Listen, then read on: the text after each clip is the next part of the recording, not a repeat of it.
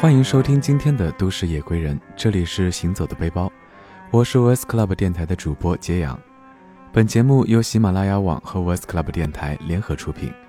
今天我们要开始我们的德国行。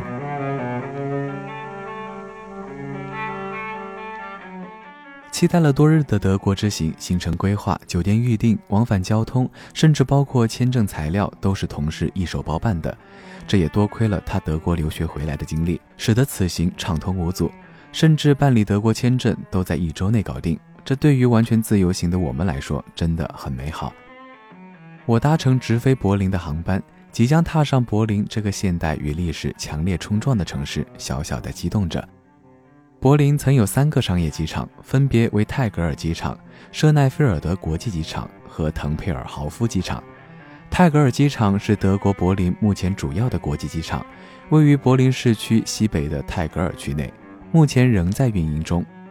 滕佩尔霍夫机场由于经营亏损严重，已在2008年10月31日停止运营，所有航班均转至扩建中的柏林舍奈菲尔德国际机场。柏林的另一个主要机场舍奈菲尔德国际机场正在进行扩建，计划于二零一二年完成扩建，并更名为德国布莱登堡国际机场。在新机场投入使用后，泰格尔机场将随之关闭，所有的商用航班亦将转至柏林布兰登堡国际机场。近十个小时的飞行后，晚上七点左右抵达了柏林泰格尔机场，外面已经是一片漆黑。虽然下着小雨，气温却并不低，感觉比魔都暖和湿润。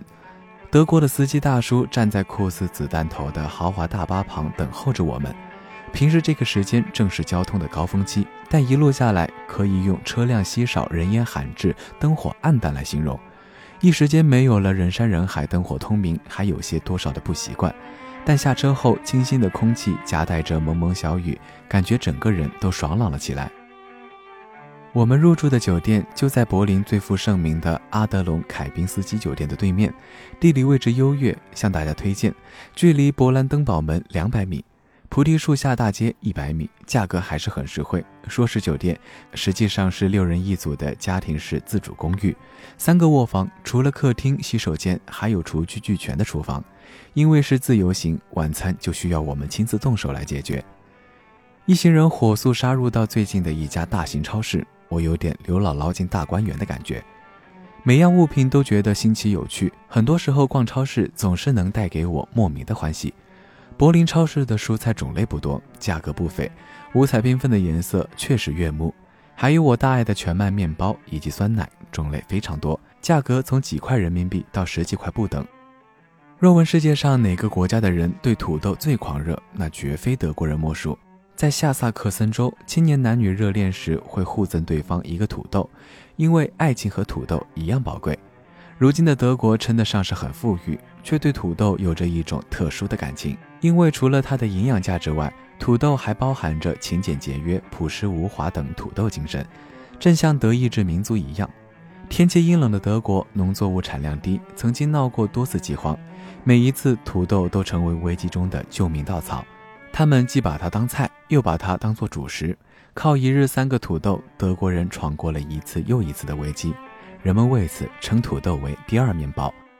德国对土豆的狂热，甚至导致欧洲邻国去称德国为“土豆国”。所以到了德国，一定要尝尝土豆，基本上大多数菜里面都会有。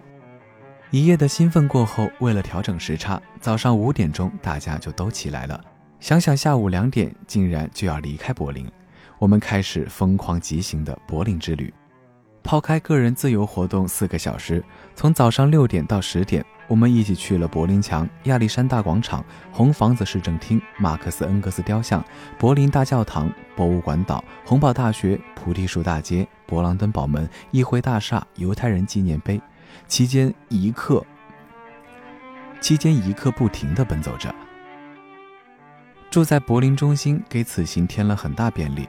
走了没多久，下了地下通道后，就进入了地铁系统。来之前曾看过德国庞大的公交系统资料，基本上是一头雾水。我本就是路痴，来了之后更是茫然无措。如果是我一个人在柏林，不知是否会迷失在其中。柏林的地铁一九零二年就已修建，经历了德国皇室时代、一二次世界大战、柏林墙的建立。德国统一带给其的变革和影响。柏林地铁的百年，从某种程度上讲，就是柏林和德国百年历史的缩影。柏林这座城市经历过太多历史事件的洗礼，同行的朋友对柏林的印象大多都是厚重、大气，甚至压抑。而我却从这个城市中感受到了一种现代德国人自我解嘲后的放松和释放。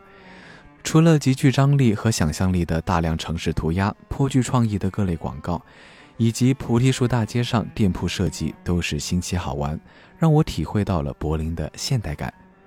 柏林熊是柏林的标志之一，上面也画满了涂鸦。柏林电影节的最高奖项也是金熊奖标志。抵达柏林墙的时间正好是早晨六点。在不经意间，我们创造了一种旅游新方式——夜游城市。不过，我期待已久的柏林墙之行，就在慢跑和几乎黑暗的夜空里幻化成一种印象，没有留下太多的影像资料。这段两百多米的柏林墙被涂鸦作品布满着，除了口号留言外，更多的是幽默和夸张，当然是黑色幽默，是哭着笑的夸张，让人感受到一种竭尽全力的挣扎和背后的辛酸。柏林墙是前德意志民主共和国于1961年围绕西柏林建造的界墙，紧靠西柏林边界，墙高三米半。柏林墙总长155公里，它将西柏林严密地包围起来。192条原本畅通的街道被柏林墙一分为二，只留下屈指可数的几个边检站，作为西柏林补给运输的口岸。最初，柏林墙虽然属于两个不同的国家，但百姓也是可以随意来往东西柏林之间。很多柏林人住在东边，每天到西边上班；也有的住在西柏林，却到东边的亲戚家度周末，像五十年代的香港。但随着东西柏林之间经济差异日益扩大，以及苏联在民主德国实行的高压政治制度，越来越多的民主德国人举家搬迁到西柏林居住。到一九六一年，这个数字竟然占了民主德国人口总数的六分之一。民主德国政府决定遏制这种状况。一道铁丝网在一夜之间突然建成，后来改为水泥结构。从柏林墙建起的那天，任何东德百姓不许进入西柏林，卫兵有权射杀违反者。在柏林墙作为禁区的二十八年里，有五千多名东德人用各种方式进入西柏林。在这个数字背后，一共有三千二百多人被抓，一百三十六人长眠于柏林墙脚下，还有近八百人死在了漫长的东西德边境线上。上百具的尸体告诉我们，这就是逃亡。人类历史上最具诱惑力的，却也是最血腥的，就是逃亡。好了，本期的德国之行在这里也就告一段落了，大家晚安。